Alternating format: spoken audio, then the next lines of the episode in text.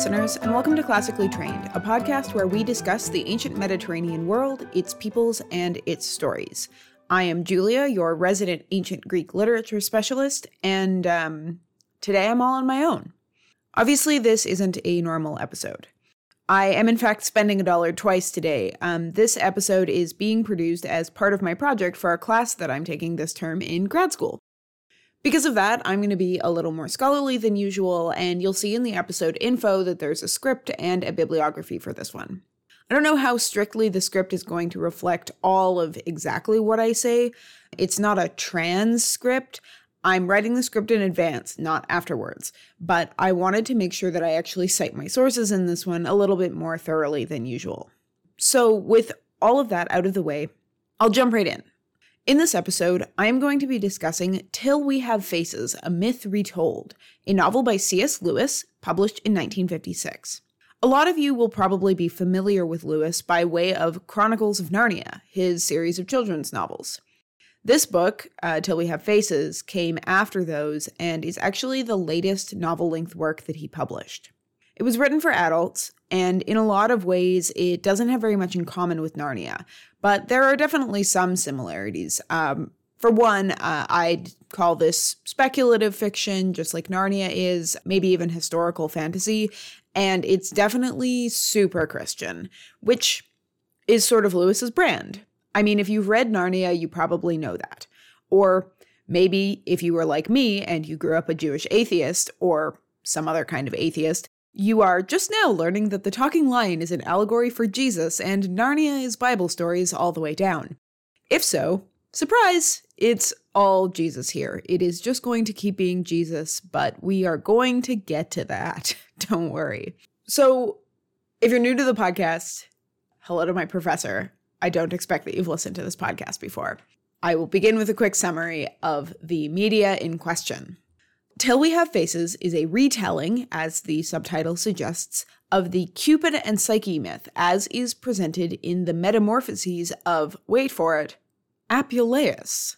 Not Ovid. For once, I get to not talk about Ovid. Anyway, for the sake of um, not being super confusing, this novel is often also called The Golden Ass because it's mostly about a guy who gets turned into a donkey. I'm going to talk about the golden ass specifically a bunch like later. But for now, what's important to know is that the Golden Ass contains a whole bunch of embedded narratives, um, stories within stories, including the story of Cupid and Psyche. In that story, a girl named Psyche enrages Aphrodite by being too beautiful, more or less, and she ends up getting cursed to be married to a monster. However, Cupid, Aphrodite's son, falls in love with Psyche at first sight. Oh, how the turntables. And he marries her instead in secret. She gets to go live in a magic castle and bone down with the literal god of love every night on the condition that she doesn't look at him. Unfortunately, her sisters find out about this, and in their jealousy, they convince her to take a lamp into her bedchamber. When she reveals Cupid, he wakes up and then he has to leave her behind while she gets cursed again. Poor girl. Uh, this time, she has to wander around the world and do like a bunch of impossible tasks. Eventually, Cupid and Psyche are reunited and they together go plead her case to Zeus. He overrules Aphrodite and Psyche becomes a goddess. They get married, they live happily ever after. This is sort of what happens until we have faces. Lewis's version is told from the point of view not of Psyche, who is the main protagonist in Apuleius, but instead from the point of view of her older sister, who Lewis names Orual. Also, we're not in vague mythological ancient Greece anymore. The story is set in a fictional kingdom called Glome, G L O M E. Yes, I, I know. Look, I'm tired, trust me. Anyway, Orual really loves her sister, almost to an obsessive degree, and when Psyche is sacrificed to the Shadow Beast, also known as the Lord of the Mountain, basically the shadowy mountain god, known as like the son of Ungit, the goddess of love, Orual gets all worried. Uh, of course. So would you be if your sister was being sacrificed to a shadowy mountain deity. Anyway, she ends up tracking Psyche to a magical grove but unlike in Apuleius' version, Orual is not able to see the castle that Psyche believes herself to be living in. In fear that Psyche is either completely insane or that she's being raped by deception by a monster or a monstrous man, she forces her sister, by way of threatening to kill herself, to take the lamp into the bedchamber. After that, it pretty much goes like the original Psyche is banished and suffers, etc.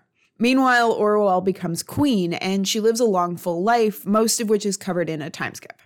In her old age, Orual travels and learns that there is a temple to Psyche, um, also called Istra in the book, and that the version of her deification being told in that temple is the one from Apuleius. Orual is enraged at being painted as jealous when, in her mind, the gods had cruelly deceived her. She writes a vicious screed decrying her treatment by the gods. However, in the final pages of the book, there's this abrupt tonal shift, and Orual has a vision where it's revealed to her that indeed she was jealous of Psyche, particularly of her beauty, and jealous of having lost her love to the god. She learns that Psyche has indeed become a goddess and forgiven her for causing her pain, and in fact that all of Orual's agony of guilt since her sister vanished has been, in essence, Orual bearing the pain of her own sins, as well as the suffering that Psyche might have gone through in doing her impossible tasks. Because Orual bore that pain, Psyche didn't suffer herself. At the end, Orual dies, and there's a little postscript that makes it clear that the whole text of the novel of Till We Have Faces is meant to be the book that Orual wrote, relating her experiences. So that's the book and that probably sounded like a load of nonsense, which is because this book is like 50% philosophy, 40% vibes, and 10% actual coherent plot. It's extremely difficult to explain this thing succinctly in a way that doesn't leave out a whole bunch of stuff. And as it is, I don't really think I managed. I'll bring stuff up fresh or bring it up again as needed. We'll we'll do our best. So I'm going to signpost this like I would if I were writing an essay because my only external accountability is myself today. First, I'm going to tell you all whether I liked this book. Actually, I'm going to do that right now. I absolutely did not like this. Reading this book was like pulling teeth and it made me furious. I don't give a shit if this book was of its time. It's misogynist, racist, and way too Christian for my taste. But I did read it. So uh, now I will talk about the following things Intertextuality more generally, there's a lot of that. And this book's relationship with the golden ass in specific, plus some like reception theory sprinkled in for flavor. Picture me doing the like salt guy meme. Then religion and conversion narratives, sort of, but like specifically religion conversion narratives and this book's relationship to the golden ass. Um, and then I'll finish up by talking about gender and beauty and just the whole pile of misogyny that is happening in this book. And then, as usual, I will have some petty gripes. Would it really be classically trained without some petty gripes? No. So, onward. Uh, I literally just said this, so you already know that I'm starting with intertextuality. Um, maybe I should say what intertextuality is. Uh, basically, it's any interaction between a text and some other text, references, language borrowing, stuff like that. Classical literature is super intertextual because the core cultural texts, you know, Homer, the myths that tragedy was based on, all that stuff, they were pretty broadly familiar to everyone who was doing literary theory or producing texts of their own. There's like a strong central canon. But we do see a lot of intertextuality in literature today as well. Basically, this whole podcast is actually a study of intertextuality. We are looking at modern stories and their ancient intertexts. In the case of Till We Have Faces, the Golden Ass is its primary intertext, but it's definitely not its only intertext, which is why I want to talk about this. There are, let's go with a lot of references to other classical literature in this book. I actually stopped marking them with sticky notes after a while because the point was made like 50 pages into this 300 page book. A lot of the references come from the character the Fox, who is Orual's primary tutor and advisor. This guy, he's Greek. He was brought to Glome as a slave. And yes, Greece is like a real place. Greek literature exists, Greek people, Greek history. It's all real. Surprise! Historical fantasy. Anyways, yeah, so this guy, the Fox, he's Greek. He was brought to Glome as a slave. And he's like, okay, so mostly he's like a Platonist. He's a Platonic philosopher. For those who are unfamiliar with Platonism, which, like, okay, sort of includes me as well, but I'm going to do my best here. Platonism's core aspects, or at least the ones that are the most important for getting what the fox is doing in this book, are uh, first of all, that the truth of the world is transcendent and the form of that truth can't be perceived by regular means or like the form of anything, actually, the true form of anything. And that second, that as kind of part of that, the true nature of the gods, the highest gods in the universe, is fundamentally good, and to say otherwise about them is like a misrepresentation. That one I, I know a little better because it comes out of the Republic, at least partly. There's a lot of other stuff going on in Platonism, and there are a lot of Platonic philosophers in antiquity, including Apuleius. But in terms of stuff that the Fox talks about, those are the big ones. His philosophy really informs the way he talks about Greek culture and religion and literature to Orual and the way that he frames it all. Like, okay, for example, he cites the story of Iphigenia and the ultimate fate of the House of Agamemnon in order to try to stop the king of Glome from sacrificing Psyche to the mountain god. And later on, he's the one who tells Orual that Psyche is probably married to some bandit rather than to a god at all, because to him, a god who would do such a thing can't be a real god. He's also all about like accordance with the true capital N nature of reality and these kind of transcendental views of like truth and nature and God, that sort of stuff, it it's very closely related to some of the roots of early Christianity. And so we'll see these themes come back when I talk about religion a little later on. But for now, uh, to get back on track, the fox is also important because he's the source of a lot of the casual references to Greek literature that we have in this book. Uh, not all of them. Orual, you know, she's been educated by him, so she refers to herself, for example, as having missed the chance to be Iphigenia, so she'll be Antigone instead at one point. She couldn't be sacrificed, so instead she will sacrifice herself to mourn her sister properly. But yeah, aside from a few points uh, with Orual, the fox is the one who's making a lot of these references. Um, really early on, for example, uh, this is page 21. He describes baby Psyche as looking the same as, and I quote, Helen herself new hatched. He's also the source for the fact that the goddess Ungit, who is worshipped in Glome, um, that's U N G I T, she's the same as the Greek Aphrodite. He also makes some historical references. Like at one point, he says that the guard captain Bardia is, quote, as amorous as Alcibiades, uh, who was an Athenian general who was around during the Peloponnesian War and was famously, well, amorous is the polite word. uh, anyways, this uh, casual but really intense reference to Greek stories is super interesting for a lot of reasons, but I'm going to bring up one more thing before I get into those, and that's the library that Orual builds in Glome. While Orual is the queen of Glome, she sets out to build a library of Greek texts. She manages to assemble 18 works, of which she lists seven, plus some conversations of Socrates, quote, which could have been counted as like one or more, I'm unsure. Uh, this list is on page 232 of the book. Some of these texts are quite easily identifiable, others less so. For myself, I'm familiar or familiar ish with four of them. Uh, one is Homer's Iliad through to the beginning of Book 16, where Patroclus comes to Achilles in tears. The second two are two plays by Euripides the Andromeda, which um, isn't extant, and the Bacchae, which is. And then the fourth one is a book of poetry by Heraclitus, who was to my mind, a fairly incomprehensible pre Socratic philosopher that we have some fragments of. The rest of the works in this library are kindly identified and discussed in a great article called Browsing the Glome Library by Doris Myers. She identifies the rest as an early agricultural manual that could be any number of things but was referenced by later authors, a poem that we don't have anymore by a guy called Hesius Stesichorus, which talked about how Helen was terrible and adulterous and caused the Trojan War, boo, which apparently later on in life he recanted and he wrote a different one where she was in Egypt the whole time and therefore blameless. We have that same version in Euripides.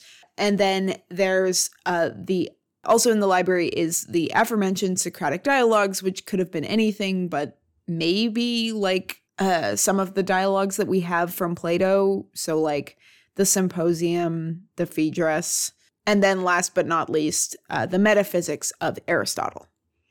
So, the library is a mix of stuff that we have in the modern day, like texts that still exist, and also some stuff that we know about, but that we don't have the text of anymore. However, according to Myers, this list is both pretty historically reasonable in terms of what a foreign library could get their hands on and super thematically resonant.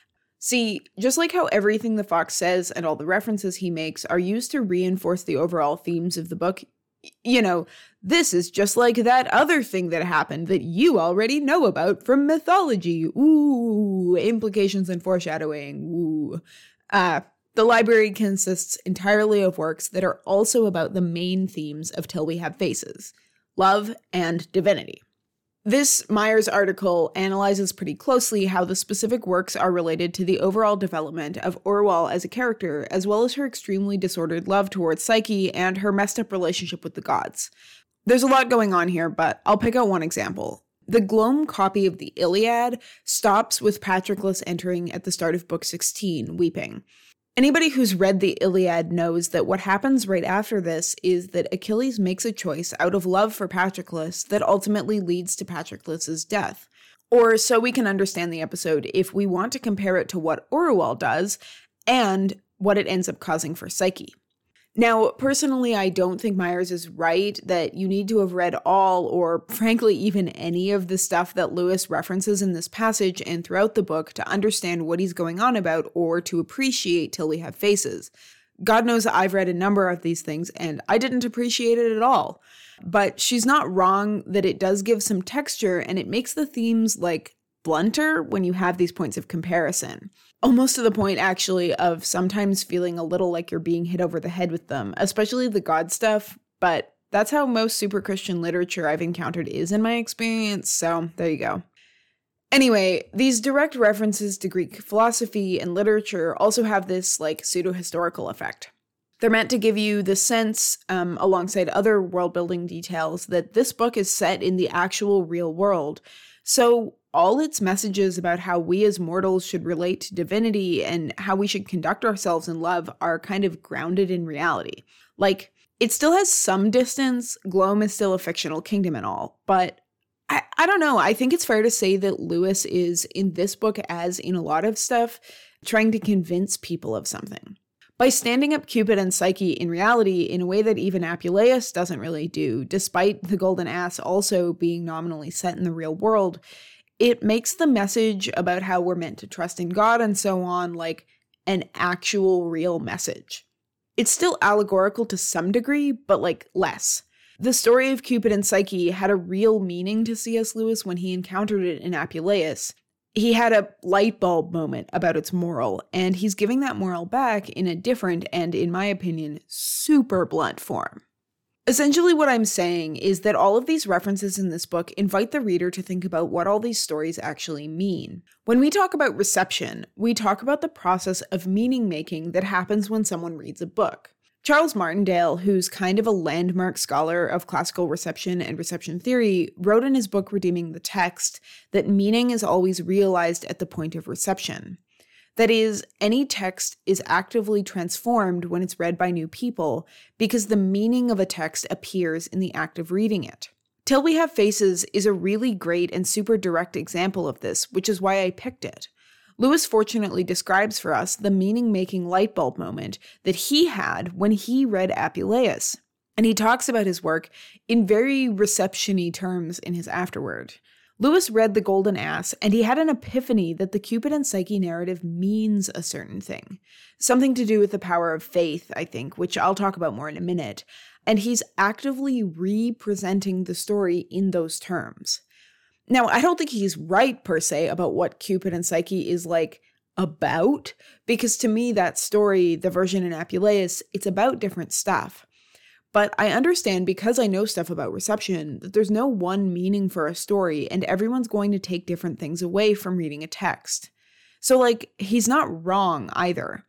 And he's not wrong to understand the other stories he mentions again and again in this book in certain ways and recycle their themes to support his own, whether I agree with his understandings or not. It's just how he received those texts, like the Iliad being about disordered love or whatever. And I mean, I'm understanding his understandings all in the context of the work as I'm reading it. So it's not like I can say for sure that these are the exact themes he intended. They're just the ideas that I came away from this book with. And so on it goes. So I just said like a second ago that C.S. Lewis decided that Cupid and Psyche is about uh something something power of faith, God, something. Great. What the fuck? Well, first, I'm going to read an excerpt from the afterword of Till We Have Faces. Lewis says, and I quote, the central alteration of my own version consists in making Psyche's palace invisible to normal mortal eyes.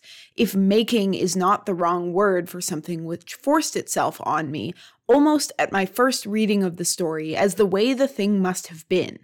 This change of course brings with it a more ambivalent motive and a different character for my heroine, and finally modifies the whole quality of the tale. I felt quite free to go behind Apuleius, whom I suppose to have been its transmitter and not its inventor. Nothing was further from my aim than to recapture the peculiar quality of the Metamorphoses, that strange compound of picaresque novel, horror comic, mystagogue's tract, pornography, and stylistic experiment. Apuleius was, of course, a man of genius, but in relation to my work, he is a source, not an influence nor a model. End quote. So, I'm going to pick through this um, bit by bit a little. First of all, I kind of already talked about the first thing. Lewis tells us about his light bulb moment. He read The Golden Ass and basically was like, wow, this Cupid and Psyche story is definitely about the relationship between the mortal and the divine. It's about faith, it's about religion, and love and a bunch of other stuff. But that's the central epiphany as he represents it here. And like, that's super obvious in the rest of this book. So I'm going to talk about Christianity until we have faces for a bit. So I said this already, but Whoo boy, is this book ever Christian. It is so fucking Christian in like a bunch of ways. But uh, I guess I'll start with the obvious one and one of the more interesting in my own opinion. This book is a conversion narrative. Now, why is this so interesting? Well, not so much because of Till We Have Faces itself, though that is interesting. Um, I'll come around and talk about the specifics in a second, but because the source material, The Golden Ass, can be read as a conversion narrative as well. And I really mean The Golden Ass, as in the whole novel that the Cupid and Psyche narrative is contained inside.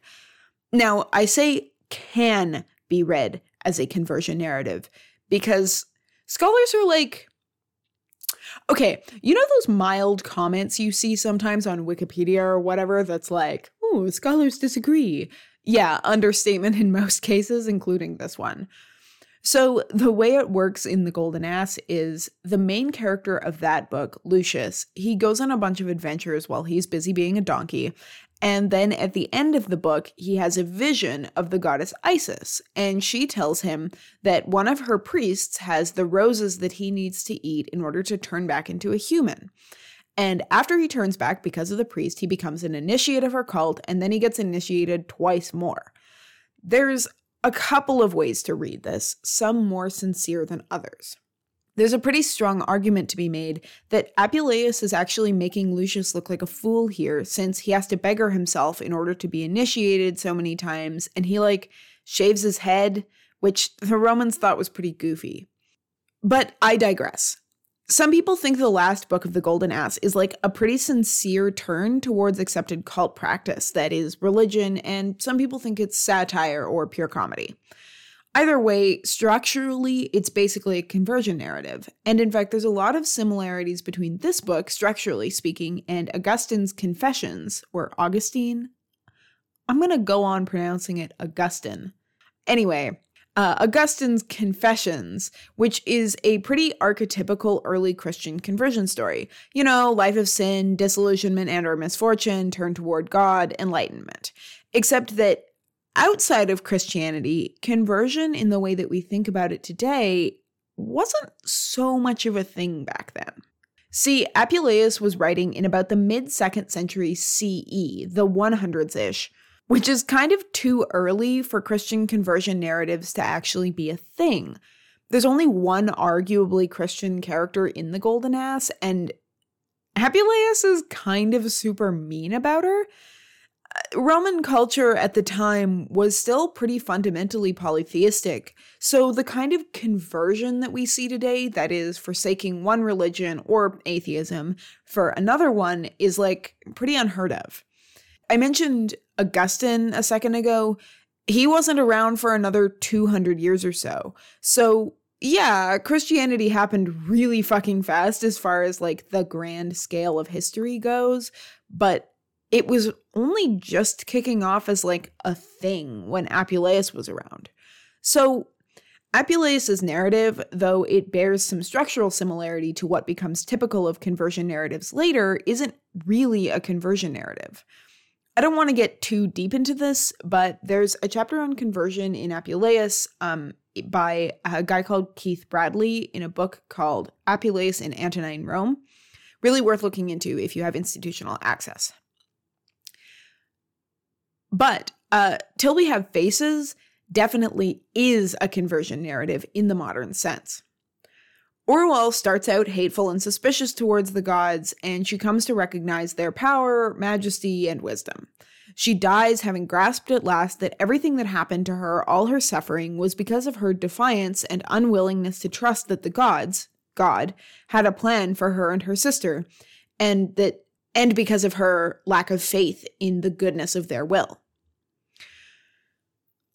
Lucius's situation is different in that he doesn't really not believe in the gods before he meets Isis. He's just more interested in magic, that is, the pseudo divine workings of mortal practitioners, certainly in connection with the gods but not of them, uh, than he is in cult practice.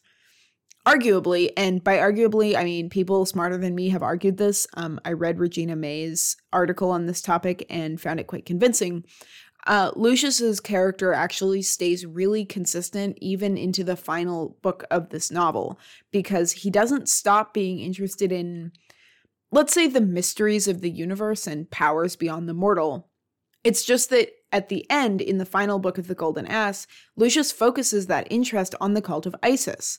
He doesn't really get any less obsessive, any better at keeping secrets, or any less fascinated by all the stuff he thought was cool before. In a similar vein, we could say that the overall tone of the novel, comedic, stays pretty consistent as well if we accept the Isis book as satirical, which it's reasonably easy to read it as. Um, I'm also throwing a chapter by Stephen Harrison on this topic into the bibliography. Now, personally, I think it's possible to say that the tone of the book is comedic and that Lucius's devotion to Isis is sincere because Lucius is a moron, but like, that's not a hill I want to die on. Anyway, suffice to say that however a reader of the Golden Ass took this, they wouldn't be reading a straightforward conversion narrative. Till We Have Faces is a more serious book overall than The Golden Ass. That statement I read up at the top, uh, Lewis really seems to understand his version of Cupid and Psyche as being true in some way to like the Ur myth of Cupid and Psyche, not just Apuleius's version. That being said, I think that Lewis is more influenced by it than he thinks because The Golden Ass, just like a lot of Apuleius' writing, revolves around a really keen interest in what we could call the numinous, that is, the unstructured, transcendent divine. And that interest is one that Lewis shares, if in his case mediated by his Christianity. I think that Lewis is fooling himself a bit if he doesn't think he's influenced by Apuleius, because he big time is, just not in the obvious way, maybe. Anyway, I'll send y'all to another piece of bibliography here. Uh, David H. Sick has an article about Lewis, Apuleius, and the divine that lays out how Lewis seems to feel he's accessing a sort of higher truth, a higher myth, something that's transcendent of the observable and also true in a way beyond its immediate literary presentation. Lewis wasn't throwing out Greco Roman paganism in order to talk about God in his work here. He's, I don't know, kind of trying to elevate it. He makes Mediterranean cult almost a way of accessing the truth about the higher divine. At the end of Till We Have Faces, for example, Orual hears the original version of Cupid and Psyche in the mouth of a priest of a small cult who says that the story is part of their cult practices, part of the way that they worship Psyche herself as a goddess. So, more of Apuleius sneaks into Lewis than he thinks. That being said, I also think it's worth noting that while this book isn't really derisive towards, well, not towards all Greco Roman cult practice at least, it's definitely dismissive of some of it. For one, that passage where Orual hears the story, she says that for the priest, quote, uh, page 246, the story and the worship were all one in his mind. It sort of positions the rituals of the cult as maybe misappropriating the divine truth of the story, the truth of Orual's experiences with the divine, for use in an ill informed seasonal worship cycle. The deity is true, and the story is true, but their practices are wrong because they're grounded in this mundane cycle of the seasons rather than being connected to the higher truth of God. Similarly, there's a late passage where Orual goes into the house of Ungit, who was originally represented only by an uncarven black stone, but has been supplanted by a finely carved Greek statue. And Orual finds for herself that the old Ungit is a m- more powerful than the figural representative because the old Ungit is kind of transcendent of mortal understanding. Her face can only be grasped a little at a time, not really held on to. The old Ungit is multifaceted, primal, and kind of one ish, if that makes sense. Like, she's the mother goddess of everything. That sort of theology, or at least the roots of it, are in common with Platonism, but we recognize it best as being at the root of a lot of Judeo Christian theology. And yes, I'm using Judeo Christian on purpose and properly for once because this stuff is actually in Judaism too. Anyway, the people worshipping the new Ungit are like not getting anything out of it because that capturing of the god's image, I don't know, it diminishes her, it limits her somehow. And as I said, in the same way as the thing with the priest, the fancy Greek statue makes the divine mundane in a way that was common in Greco Roman cult, but is kind of alien to Christian sensibilities. To my understanding, even Jesus is like a transcendent figure for all that he was a real dude who had dirt under his fingernails, you know? Anyway, I've digressed. Um, I've talked past a lot of the most direct Christian reference in this book because it's kind of hard to know where to start. Uh, I guess I'll go back to something I said earlier. Lewis says that it was obvious to him that it quote unquote must have been the case that the sisters, in this case Orual, didn't see the castle. And to me, that's the turning point that turns this book into one that's fundamentally about faith, which is what divides Christianity from Greco Roman religion. In the ancient Mediterranean world, you could live a fully religious life and not believe in the gods. But that's not a thing that works super great with Christianity. Orual attends services dedicated to Ungit, she goes through the motions, but she's against the gods. She's a non believer, and faced with Psyche's faith, she tries to break her sister's belief rather than accept the flashes of the divine that she's been presented with. There's an interesting article in Mythlore by Nancy Lou Patterson about the religious imagery and connections between Till We Have Faces and the Bible that describes Orual's jealousy of Psyche not as material jealousy, like that of the sisters in the Apuleian version, but as, and I quote, the jealousy of the unconverted for the converted. She's angry because Psyche used to love her above all else and has transferred her devotion to the god she's married to, because Psyche has become connected to something beyond Orual's perception and understanding. Psyche herself says on page 125 that Orual must, quote, come to her, unquote. She can't undo her own faith, and Orual has to convert to restore their relationship. Only when Orual comes to accept that she was jealous, that she does want to accept God into her heart, as the case may be, is she actually able to do so and become reconciled with her sister, who is now herself divine. So that's like the core of it. I could elaborate on any one of the other million things about this book that are extremely Christian, but in terms of ones that are super important and also like academically interesting, that's a lot of it. Um, so I'm just going to list a couple of the biggest and most obvious hits of like Christian themes and reference, and then I will move on to my final topic. Okay, first. On page 72, Psyche says, How can I be the ransom for all of Glome unless I die? And if I am to go to the god, of course it must be through death. Her sacrifice to the mountain god and all that comes after is figured very similarly, in my opinion, to the crucifixion and resurrection of Christ, including that she suffers for Orual's sins and is eventually raised to divinity herself. We get another reference to the same at the very end the idea that Psyche has endured everything she has endured for Orual, and that Orual's suffering was born in turn for Psyche. It's really embedded into modern society, so we don't always clock just how much the idea of suffering for someone else's sins is like super duper extra Christian martyrdom, all of that. It's definitely not unheard of in other religions, but how common it is in modern Western literature definitely has its roots in Christianity specifically, especially in conjunction with ideas about divinity and transcendence like it is here.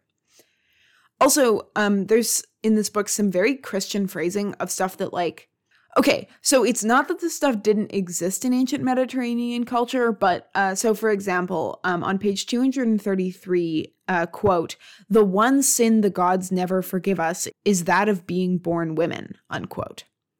Direct reference to the myth of the original sin. And it's not like the Greeks and the Romans weren't misogynist as fuck too, but this one's super Christian to my eye. Even just off the back of using the word sin not all of the stuff uh, um, about gender in this book is as Christian as this, which I'll talk about in a minute here, but there are a couple of standouts, ideas about marriage and stuff too. We'll get there.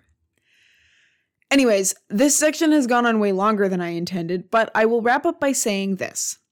All of this, all the stuff I just pointed out, it's in service of the broader point I was making earlier about what kind of story this is and why. Lewis was a Christian reader of a non Christian narrative, and in the act of reading, he transformed the text. That's how reading works. What we have the benefit of until we have faces, however, is that we can see pretty clearly a reprojection of that new meaning, and we can pick apart the mediations that the new text sets up between us, the readers of Till We Have Faces, and the version in The Golden Ass. It also allows us to understand, to some degree, I think, what a Christian lens does to reading The Golden Ass in general. Reading is transformative of both text and reader, and the ways that Lewis understood the story because of his own cultural and religious background come through strongly in the new text he produced. That's why I'm talking about all of this, fundamentally. So, okay, it is time at last to do the thing I am actually good at being aggressively feminist all over a text. Like, listen, I'm fine at reception stuff and religion stuff and like whatever. But if you are a regular listener of this podcast, you know that there is nothing I love more than to absolutely pop off about gender theory, and it is time. So, okay, here's the first thing this is a book about a woman, about a relationship between women, and about a woman's relationship to her looks and her beauty, and it is extremely written by a man. Now, listen, I don't actually think there's anything wrong with writing books about women, beauty, or body image, or any of those things in conjunction, even when it's men doing it. I was obsessed with Uglies by Scott Westerfeld as a kid, too. It's fine. But holy shit, do I ever wish that books and media in general would stop uncritically equating womanhood and beauty. This book has a huge problem with that. Orual, our point of view character, is ugly. This gets hammered in again and again and again. She is not good looking. She's undesirable to men and she's undesirable to herself. It's partly as a foil to Psyche, who's conspicuously like the most beautiful ever. Remember the Helen of Troy comparison? Yeah. But also, the way Orual's ugliness is talked about in the book is extremely gendered, by which I mean like tied directly to her womanhood. On page 228, Orual says in the narration, quote, I had some profit of my ugliness. They did not think of me as a woman. Unquote. There are also multiple remarks on how much it's a shame that she weren't born a man. Bardia, the guard captain, does it twice in the first hundred pages, including at one point on page 92. where he says to someone else, quote, Why, yes, it's a pity about her face, but she's a brave girl and honest. If a man was blind and she weren't the king's daughter, she'd make him a good wife. I'm going to come back to Orual and wifehood and virginity in a second because holy shit, that one is loaded. Anyway, suffice to say that Orual's ugliness seems, in the text of the novel, to divorce her entirely from womanhood. Meanwhile, she has two sisters who provide two paradigms of what a woman, a beautiful woman, can be. Psyche, of course, is the divinely blessed beauty and married to a god. She's a paragon. Their other sister, Redival, she's the middle child, is also beautiful, but she, gasp, cares about beauty and likes boys and stuff like that? Huh. Oh no. Unsurprisingly, she gets in trouble early on for sleeping with a lower class boy in the palace, and eventually Orual becomes queen and marries her off post haste. So we get the second type of woman, the whore. Paragons and whores and nothing in between. Hmm, definitely heard that one before. God, I'm tired. Anyway, so Psyche, beautiful, divinely so, gets married to a god. Redival, also beautiful, but in a mortal way, gets married to a regular man. Orual, ugly, and apparently therefore undeserving of quote unquote real, big air quotes, womanhood, doesn't get married at all. The closest she gets to marriage are those few offhand comments from people like Bardia about how she could be married if she weren't ugly.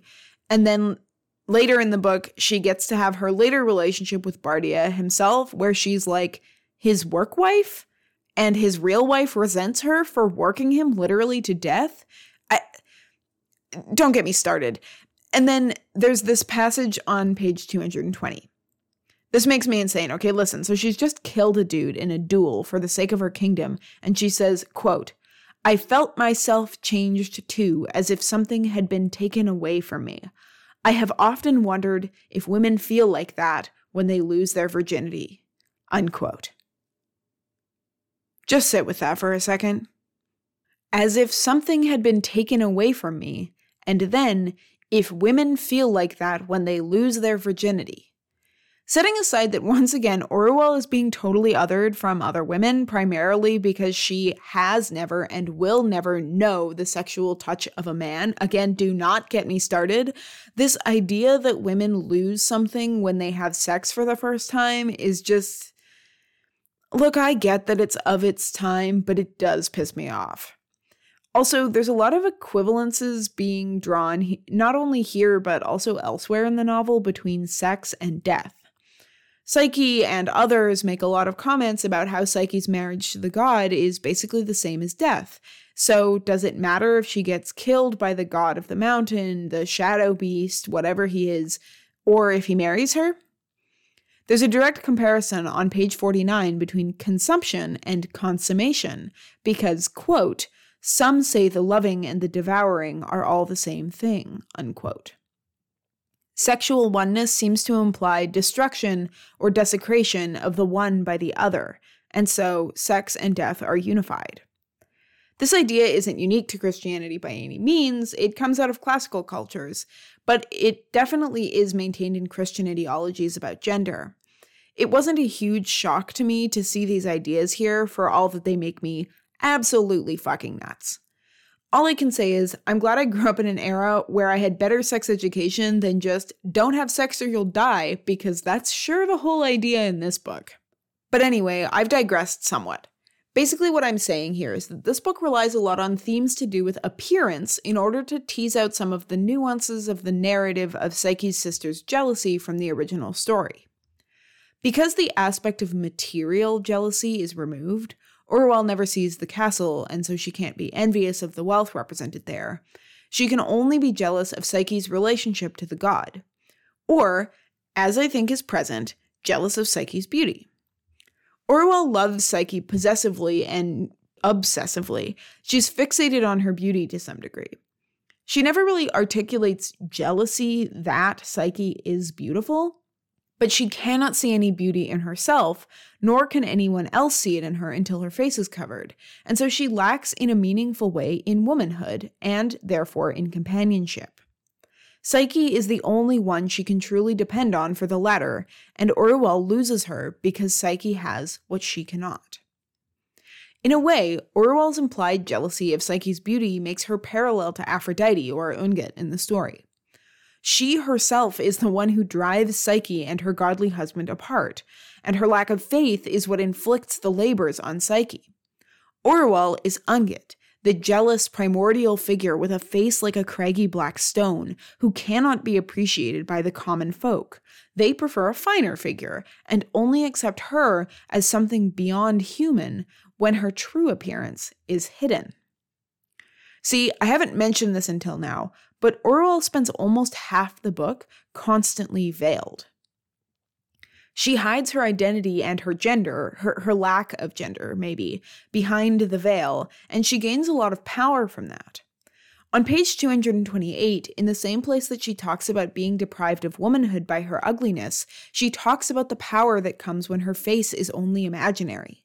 People begin to ascribe divine power and beauty to her voice and imagine her face as, quote, frightful beyond endurance, or even, quote again, a beauty so dazzling that if she let it be seen, all the men in the world would run mad.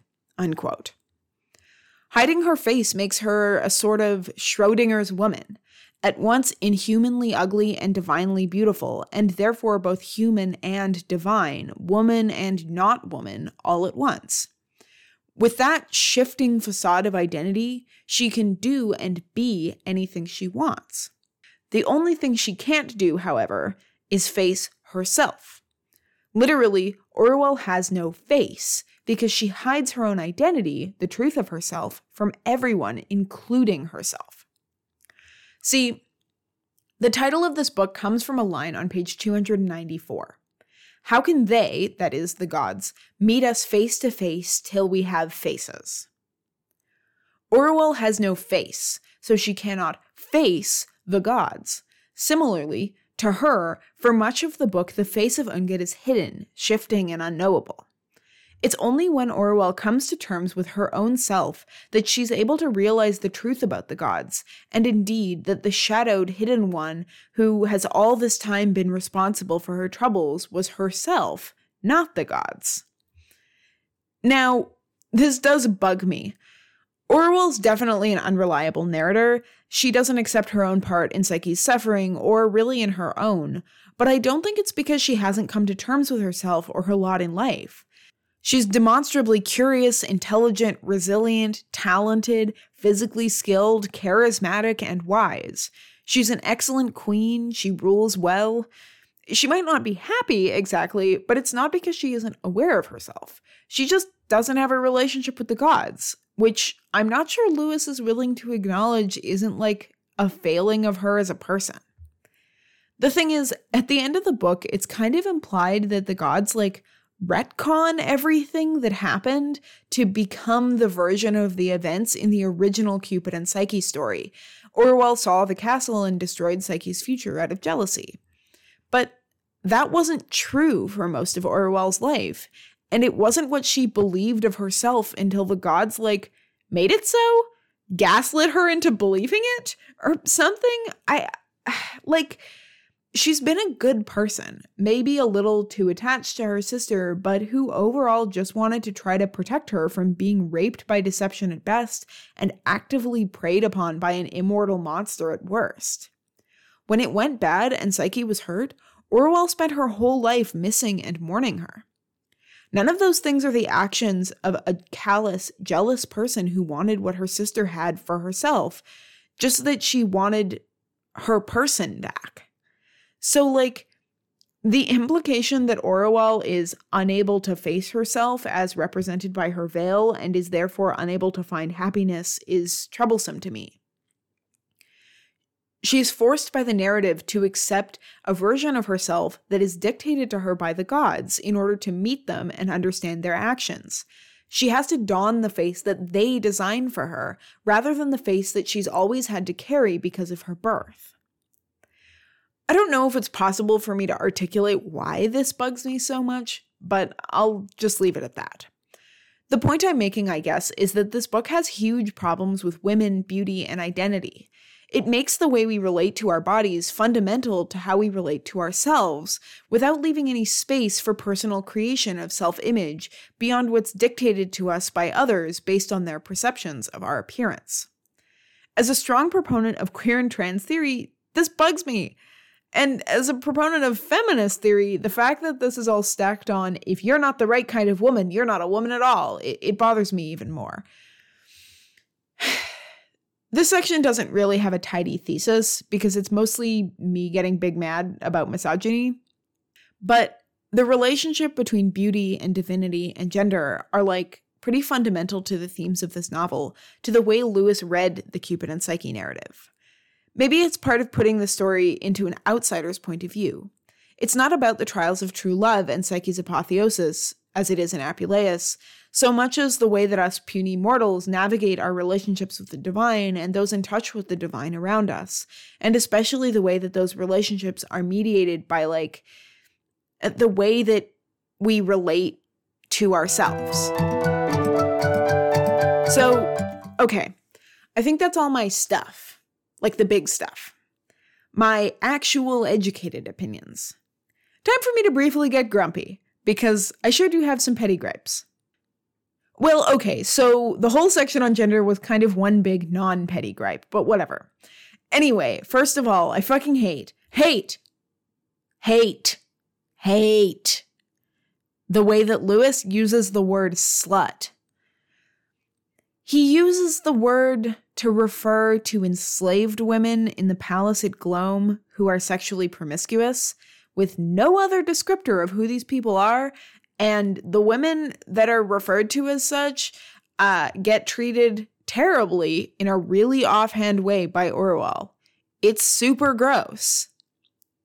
Also, gross is the way that Lewis treats slavery in general in this book. But the other extremely shining, and by shining I mean stinking, example is the way that the narrative talks about Orual's maidservant. She's a dark skinned enslaved woman from a faraway land of little description, and she's often characterized as unintelligent and even childish, especially in relation to her inability to speak the language of Glome fluently. It's just one disgusting racist stereotype on top of another, and like, again, I get that this was the 50s, but being super racist wasn't actually cool back then, for all that it was more common, and it's definitely offensive now. anyway, neither of those gripes was actually that petty. They were both pretty serious, uh, but I will attempt to finish on a bit of a high note. Well, a note of interest rather than just a gripe. So, in this book, Orual has an interesting relationship with her father, the king, and most of the scenes with the two of them really reminded me of Alexander literature. Um, Alexander in ancient literature to some degree, but especially modern literature and the way that it often figures Alexander's relationship with his father, King Philip. The desire of the heir to succeed the father, the father's violent and often drunken behavior, the way that the child is a prodigy and clearly destined to rule. I don't know, there's a lot in there. I don't know that it's strong enough or intentional enough to say that Lewis was going for anything here, so I didn't include it up in the intertextuality section, but I think there's some stuff going on beyond that, I guess that's basically it. There are other things I could talk about in the way this book is receiving Apuleius. There's an interesting book chapter by a guy called Friedemann Drews that I'm sticking into the bibliography, which I didn't end up talking about here because I didn't talk much about Platonism, but he picks apart the philosophical underpinnings in the book a bit. If you're more interested in hearing about the fox, who I like didn't talk about, whoops, uh, you can try there. Or, you know, send me questions on Twitter and I will do my best. To my professor, who had to listen to a lot of rambling, thank you for putting up with me, and I hope you at least found this interesting. To the regular listeners of this podcast, if any of you made it this far, I'm sorry, and I miss Allison too. But thank you for sticking with me. Please hit us up on Twitter, as always, if you want to tell me how much you hated and or loved this episode, and don't read Till We Have Faces. Just spare yourself. Go read The Golden Ass instead. It's much more fun.